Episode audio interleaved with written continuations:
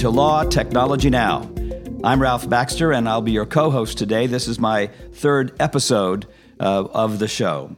Our guest today is the world renowned advisor, author, and speaker on technology and the law, Richard Susskind. And appropriately, we're recording this episode in London. Before we get started, I want to thank our sponsor. Thank you to our sponsor, HeadNote helping law firms get paid 70% faster with their compliant e payments and accounts receivable automation platform. Learn how to get paid quicker and more efficiently at headnote.com. So I've known Richard Susskind for at least 20 years.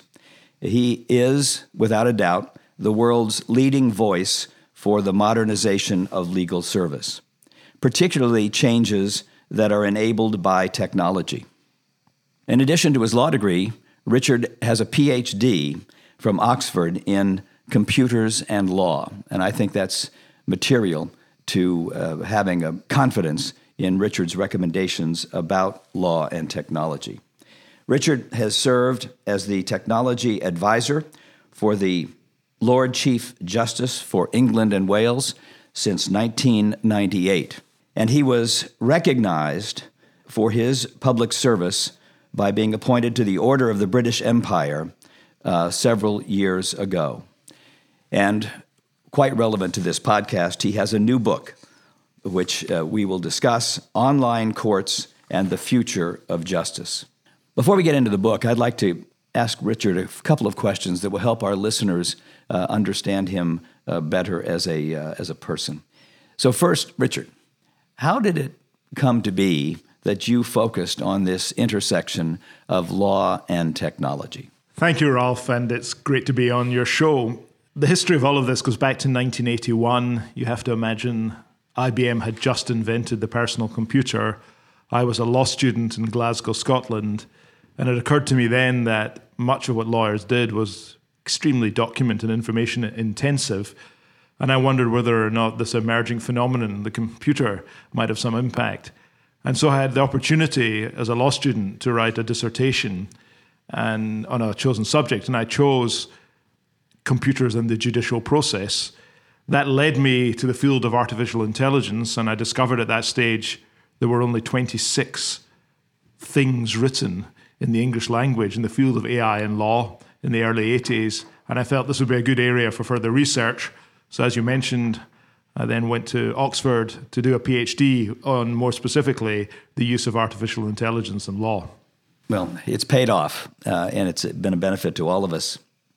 So, since at least 1996, with uh, your book, The Future of Law, uh, you have been um, the most outspoken voice for the coming profound change in the way legal service is delivered. Uh, in fact, you've become kind of a shorthand for this subject, you know, as the Richard Susskinds say, uh, people refer. So, looking back now, as we are here in, in uh, 2019, what report card would you give yourselves on those predictions? I'm always a little bit cautious about marking my own homework. But in 1996, in that book, The Future of Law, I essentially made a 20 year prediction about transformations we might see in the way that law is practiced and the way that justice is administered in the courts. I think, roughly speaking, I got the direction of travel right. Uh, probably five years out, I reckon my predictions in a couple of years, most of them will have come to be the case. But some of them, in retrospect, look rather, frankly, prosaic. For example, in the mid 90s, I was making a big thing of email, saying that the dominant way that lawyers and clients would communicate in the future would be by email the Law Society of England and Wales responded that I shouldn't be allowed to speak in public and I was bringing the legal profession into disrepute. I was also anticipating in the mid 90s the wider use of the web. I said the web would become the first port of call for lawyers and judges undertaking legal research. Lawyers and judges, in turn, said that I didn't understand the practical and indeed the cultural significance of the law library. And I say this because we shouldn't forget how far we've come in two decades some technologies that now seem remarkably straightforward are now mainstream. And so when I talk about more advanced technologies, I say, for example, of online courts, they're way more likely today than email was in 1996. You couldn't be more right about keeping this all in context, it's pretty common for people to think, well, we're really not making all that much progress. It's also quite common for people to think that dramatic change is just around the corner, neither of which is right. Uh, we are at an early stage of what will be profound change, but it's still early, but it's moving right along. And, and as you point out, some things that now seem commonplace seemed like science fiction not too long ago. I think that's right. I think we should distinguish between automation, though, and transformation.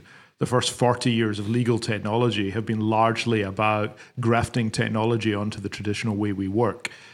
The difference we're going to see in the 20s is where the technology, in a dominant way, will come to replace rather than augment a lot of our old traditional legal practices.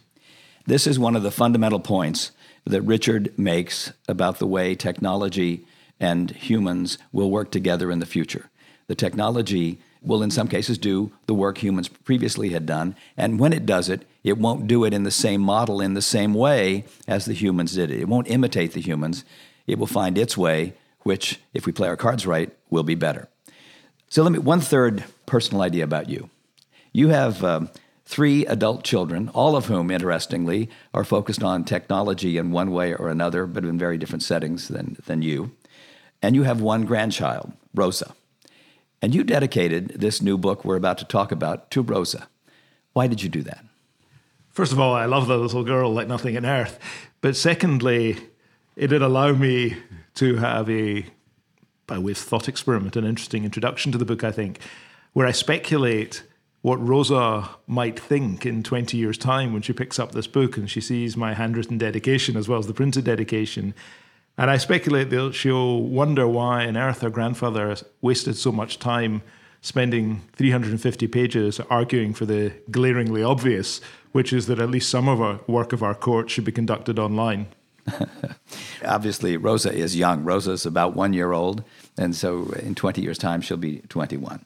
So this is now, this new book is my favorite of Richard's many books, and I've liked them all. I think it's remarkable.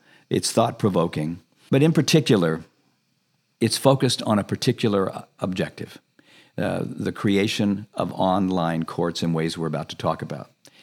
And also, in particular, it delves into the fundamental issues that we all talk about, we all take for granted as though we know what they mean access to justice, the rule of law, justice itself uh, in a way that helps the reader think more fundamentally about what we're trying to do here. Because if, if we do that, if we think about what are we really trying to achieve, then we can do a better job of making the changes we're in the midst of making. Uh, and so, so, to me, that's, that's a, a big part of why this book is so valuable. I encourage everybody who reads it to really pay attention to the first third of the book, which deals with those subjects. So let's start with a simple question. This is online courts and the future of justice. So, what is an online court? I have my own definition that hopefully is helpful. I think of two generations of online court. The first generation itself has two aspects. One is what I call online judging, and that's the idea that you will have human judges making decisions on the basis of evidence and arguments submitted to them electronically. No oral hearings, no physical get togethers. I ask the question is court a service or a place? Do we really need physically to congregate to resolve our differences? And having trained and spoken to many judges over the years, it is absolutely clear that at least some cases can effectively, efficiently, and justly be disposed of by judges receiving arguments and evidence in electronic form. You can imagine it as simple as an email and responding with their binding decisions in a similar form. So that's the crude idea of online judging. The second aspect is what I call the extended court, and in some ways that's more radical. I really ask here the question in a digital society whether or not we might make our courts more useful, extend them beyond providing binding decisions by human judges. And I link this to the problem we have everywhere of diminishing legal aid, the problem we have everywhere that people cannot really understand their entitlements without expert guidance. And so I suggest that a legitimate, indeed appropriate and useful way that our courts in the future could work is by offering online guidance helping participants, court users, to understand their rights or entitlements, helping them understand the options available to them, helping them prepare the arguments and evidence, also providing opportunities to resolve their differences using alternative methods, not as an alternative to the court system, but as part of the court system. So it's now possible in a digital world to offer an additional layer of help to court users in a way that simply wasn't even conceivable before the development of the World Wide Web. So, online judging on the one hand, the extended courts on the other, and that's the first generation. The second generation is even more contentious. That's when we can imagine, at least, that some of the decision making made by human beings, and particularly by judges, might be taken on by some form of artificial intelligence. Now, I don't want to overstate this, I don't want to say it's imminent, but it did seem to me it's a possibility worth debating and discussing, and I give an illustration of how this might work out. So, in the book, you propose a way that this that introducing online courts might begin. Can you talk a little bit about the, the, the stakes of uh, disputes that might be subject to online courts at the beginning and, and what kinds of disputes they would be? I anticipate in the first instance that the best suited cases for online treatment will be relatively low value civil disputes, perhaps some family disputes, some government or tribunal disputes, as we call them in the UK. I'm not suggesting yet, but I think the day will come that we jump in and use these techniques to resolve major commercial disputes or issues that raise fundamental questions of public policy or social controversy. I'm suggesting that the lion's share of lower court work, which is dealing with relatively low value everyday issues, might be dealt with differently.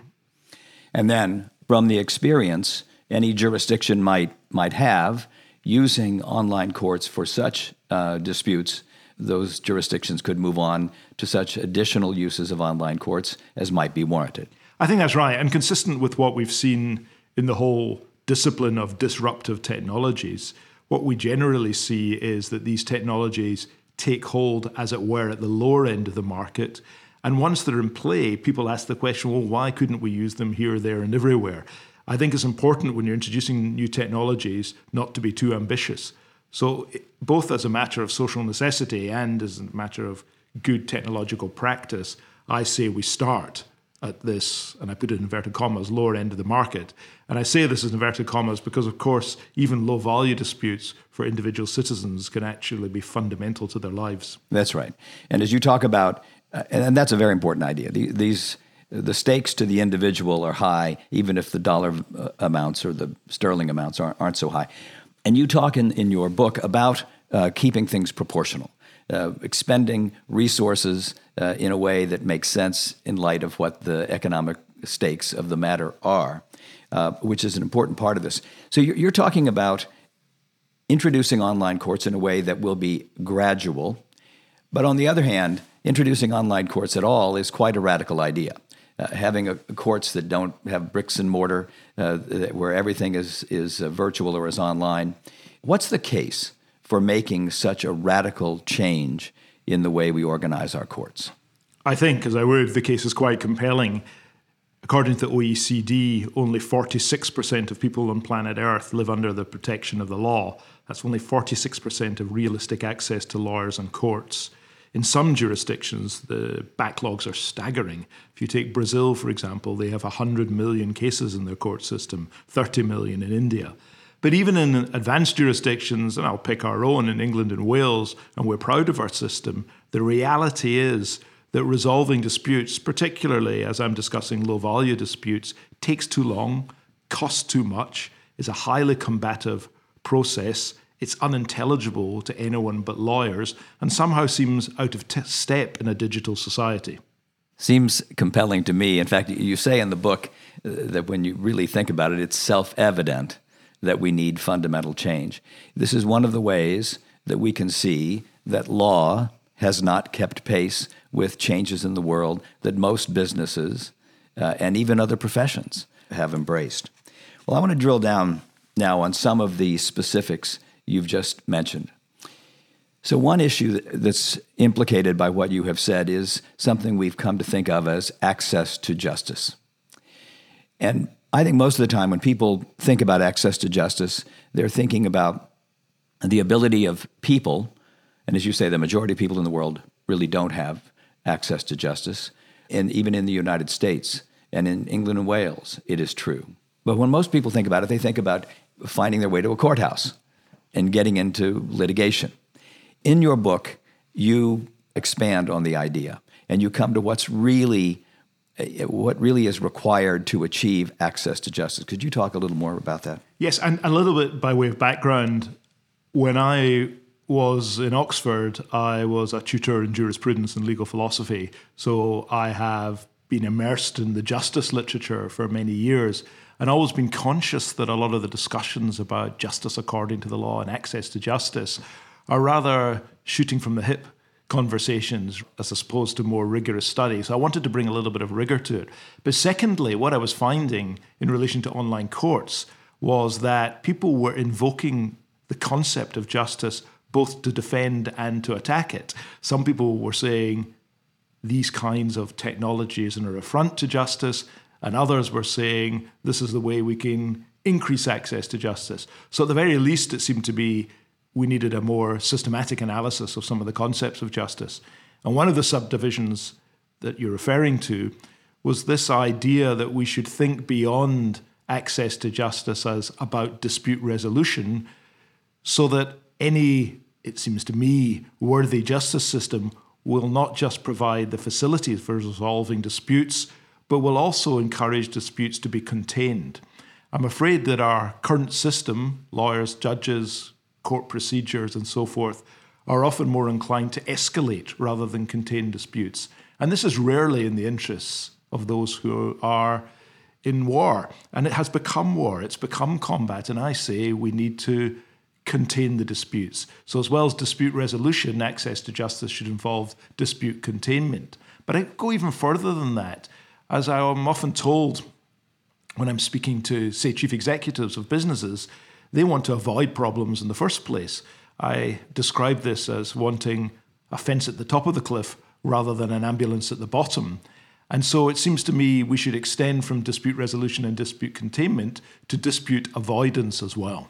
Right. And you have a fourth idea, which is in a perfect world, we achieve a system in which citizens and businesses are promoted to have legal health to think about their legal issues in their lives and their businesses in a way that are truly proactive and reduce the incidence of the need for law to begin with. Yes, I call this legal health promotion.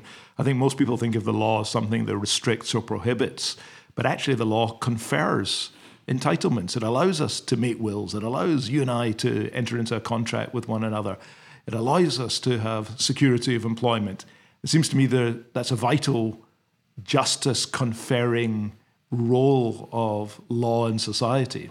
So I, I, think this part of the book is truly provocative for all, all of the people in, in the world who are working to increase access to justice. And most of the time, that's for those of low and moderate income, the ones that are, that are most vulnerable, don't have the resources to go through the conventional cost and so on of, of legal service. But I think these, these ideas really apply to everyone. Your discussion of dispute containment really is eye opening. Uh, you point out that most judges and litigators discourage their friends and family from getting into litigation, which is true. And it's, it is remarkable for us to contemplate. You also quote Learned Hand, who said that he dreads a lawsuit on, in his personal life or for his famly more than almost anything other than sickness and death. I'm glad you read that out rather than asking me if I could remember it. But yes, it is a wonderful quotation from, as I recall, 1926. But isn't it remarkable that very few lawyers would encourage their family or their friends to use the court system to resolve their disputes? It's a profound indication that the system's not fit for purpose. You're quite right, Richard. There are realities in the way our legal system works that we all take for granted, we live with. Those of us who do it every day, we live with. And then when you're confronted, as your quotations in the book uh, do confront us with that reality, it gives us pause, and it should. We can do better. One of the things that is most striking to me about your discussion of online courts is these are not just devices, or this would not be just a device, just a change to make things go faster or to make them uh, more cost effective. These are ideas that would make the system better. And when we get into the secondary part of access to justice and the idea of dispute containment, I think most people would regard that as a better system. Still pursuing the objectives of the parties in a way that is fair and honest and all of that, but in a way that doesn't necessarily escalate in the way that our current system does. I think that's vital because many critics, perhaps not so much of online courts, but more of government investment in online courts, say that it's all about reducing costs. But that is really not my aim at all. I don't want to increase costs. But for me, it's about widening access and reducing the anguish that people go through in trying to understand and enforce their entitlements. Right. And, and that's absolutely clear in the book. It is so clear that that is so, that that's your thought, your objective. But it's also true more broadly about technology and the law. And people have the same concern often when you raise the use of technology in almost any setting to advance the way we deliver legal service, that that means somehow reducing quality, reducing care, reducing concern for the interests of the parties. And it just isn't so. If anything, if we use technology most intelligently and we combine it with process design, we'll make things work better. So let's take a break here uh, for a word from our sponsors, and we'll be back. Hey, law firms. Getting paid is fantastic, but dealing with accounts receivable is such a pain. What if there was a better way? Enter HeadNote an industry leading compliant e payments and AR automation system. Their unique blend of features cuts through the noise and helps you get paid 70% faster. Skip the paper checks, spreadsheets, and awkward calls due to overdue clients. Get paid faster with less effort. Visit headnote.com for more information.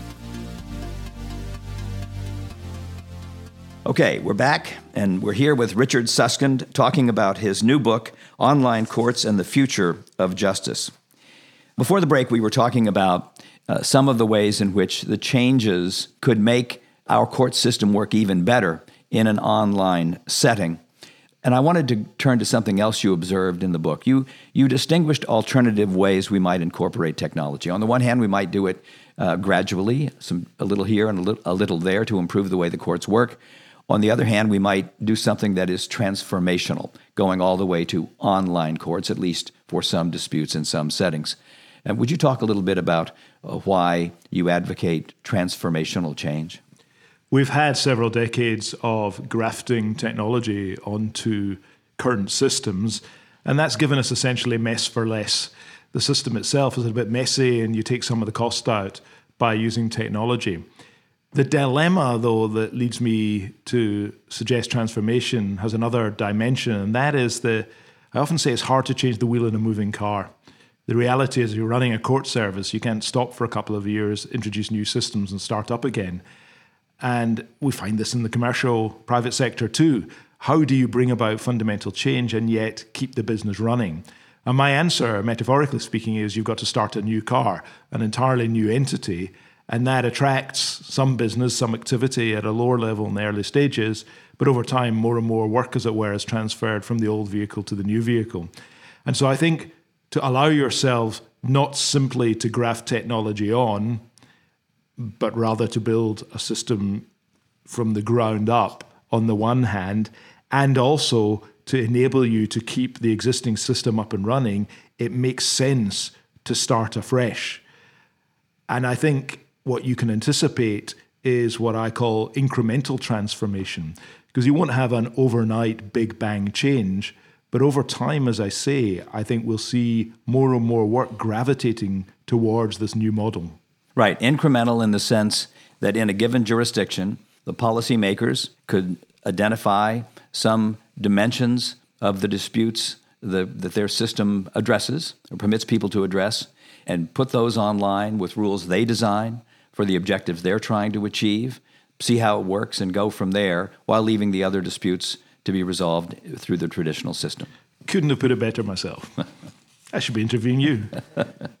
so, I want to just drill down a little bit more on technology. one of the, I think, uh, illuminating parts of the book is your discussion of how far technology has come in its capacity to contribute in the way that an online uh, dispute resolution system would require. Can you talk a little bit about the, the you you, you distill four dimensions? Mm.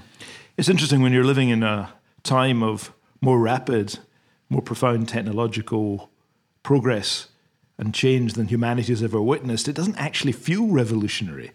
But being no doubt, almost every day you hear of a new app system technology breakthrough. So we are living in a time where I often say there's no finishing line.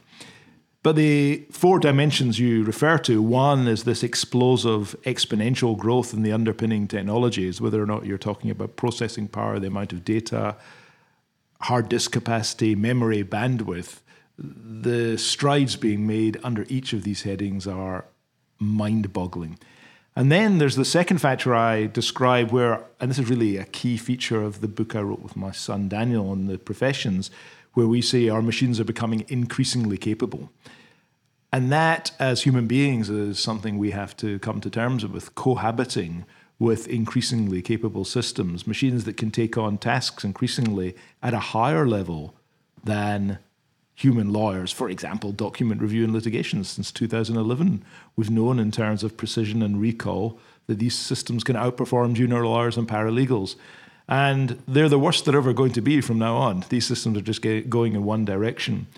We're also finding these systems are increasingly pervasive. And I don't just mean the handhelds and the tablets that dominate our lives, but also the Internet of Things, the idea of chips embedded in everyday objects communicating with one another, chips already and will increasingly be embedded in human beings.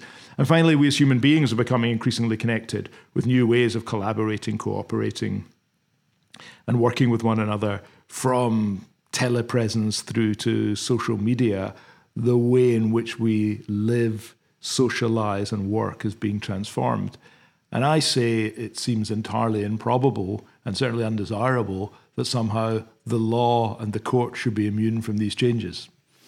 So, again, th- this set of observations is the kind of subject with which we're all familiar, but taking stock of it and what it means in all the ways you just detailed, include, including specifically the increasing capability of the technology to do things that previously required uh, humans and to do them better. I don't think we can overstate this. It isn't always better, and you have to code it right and get everything right, but it, it has the capacity to be better. Means that the technology now makes possible some ideas about how we might organize a system of justice that weren't possible not very long ago. And as you say, it's only going to get better in the sense of its uh, capability over time. A simple and a complex example online courts, the first generation, online judging, and the extended courts simply would not have been possible before the early 90s when the World Wide Web was invented. Full stop. Looking at more advanced applications, the idea of systems that can predict the outcome of court behavior more accurately than lawyers and judges, that again would not have happened without advances. We're seeing recent advances in AI and machine learning. And so the technologies here are not simply, as I keep on saying, automated past practice. These technologies are allowing us to deliver services in entirely new ways. So, time won't permit us to get into all of the details uh, of this book, uh, but I encourage everyone who is listening to read the book. I think you will find extraordinary value on a lot of fronts, many of which are not at all about technology. Uh, the discussion in this book of rule of law and what that means is truly illuminating. It was for me, and I've thought about this since I was a first year law student long ago. The discussion of what constitutes justice under the law is also powerful. And the more each of us who is involved in legal service, either as clients and, and participants, uh, or as lawyers or others dispensing legal service, or those who are educating lawyers or regulating lawyers, thinks about these issues, the better off we will be. So, Richard, let me close with this. You've written this book uh, for anyone who wants to read it. Everyone in the world is touched by law, whether they know it or not. what can people, what can the people who are listening today and the readers of your book do uh, in response to what you have written? Very much depends where in the world they're located. I think in some areas of the world where the rule of law is sparse and courts are very, very rarely invoked and little to be trusted, I'm suggesting we maybe think about a global initiative to have the more widespread introduction of online courts as a way of getting us from this 46% of people who have protection under the law to a far greater number. But even in advanced jurisdictions, I think people have to be actively involved in bringing about changes. We are, and it's a cliche, of course, as lawyers and judges, we are a conservative bunch. But it does seem to me that we often are preoccupied with process, with the way we work, rather than with outcomes, the service we delivered.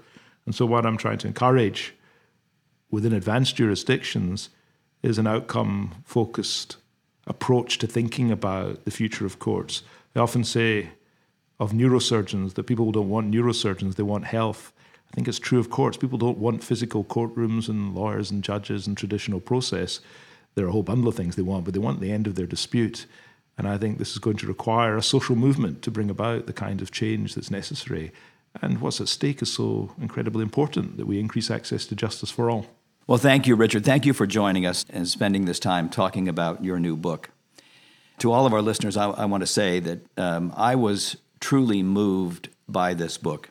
You know, Richard is synonymous with um, technology and the law, and often we focus uh, on the technology, the science of it. But it really, at the end of the day, is about the people of it, the people who are served by the system. Early in the book, I'm going to quote here Richard says, My case, therefore, is largely a moral case based on what I believe to be right and good. And then he says, All human beings should be accorded equal respect and dignity, in context meaning under the law. That's what this book and these ideas really are about. This program is about how the law works and how we can make it work better for everyone. And Richard, I can't think of a better discussion we could have about how we can make it work better for everyone than the one we have just had. Thank you for joining us. It's been my very great pleasure. Thank you, Ralph. And thank all of you for listening. If you liked what you heard, please uh, review this episode on Spotify or Apple or wherever you access your podcasts. And until next time, this is Ralph Baxter for Law Technology Now. If you'd like more information about what you've heard today, please visit LegalTalkNetwork.com. Subscribe via iTunes and RSS. Find us on Twitter and Facebook, or download our free Legal Talk Network app in Google Play and iTunes. The views expressed by the participants of this program are their own and do not represent the views of, nor are they endorsed by, Legal Talk Network, its officers, directors, employees, agents, representatives, shareholders, and subsidiaries. None of the content should be considered legal advice. As always, consult a lawyer.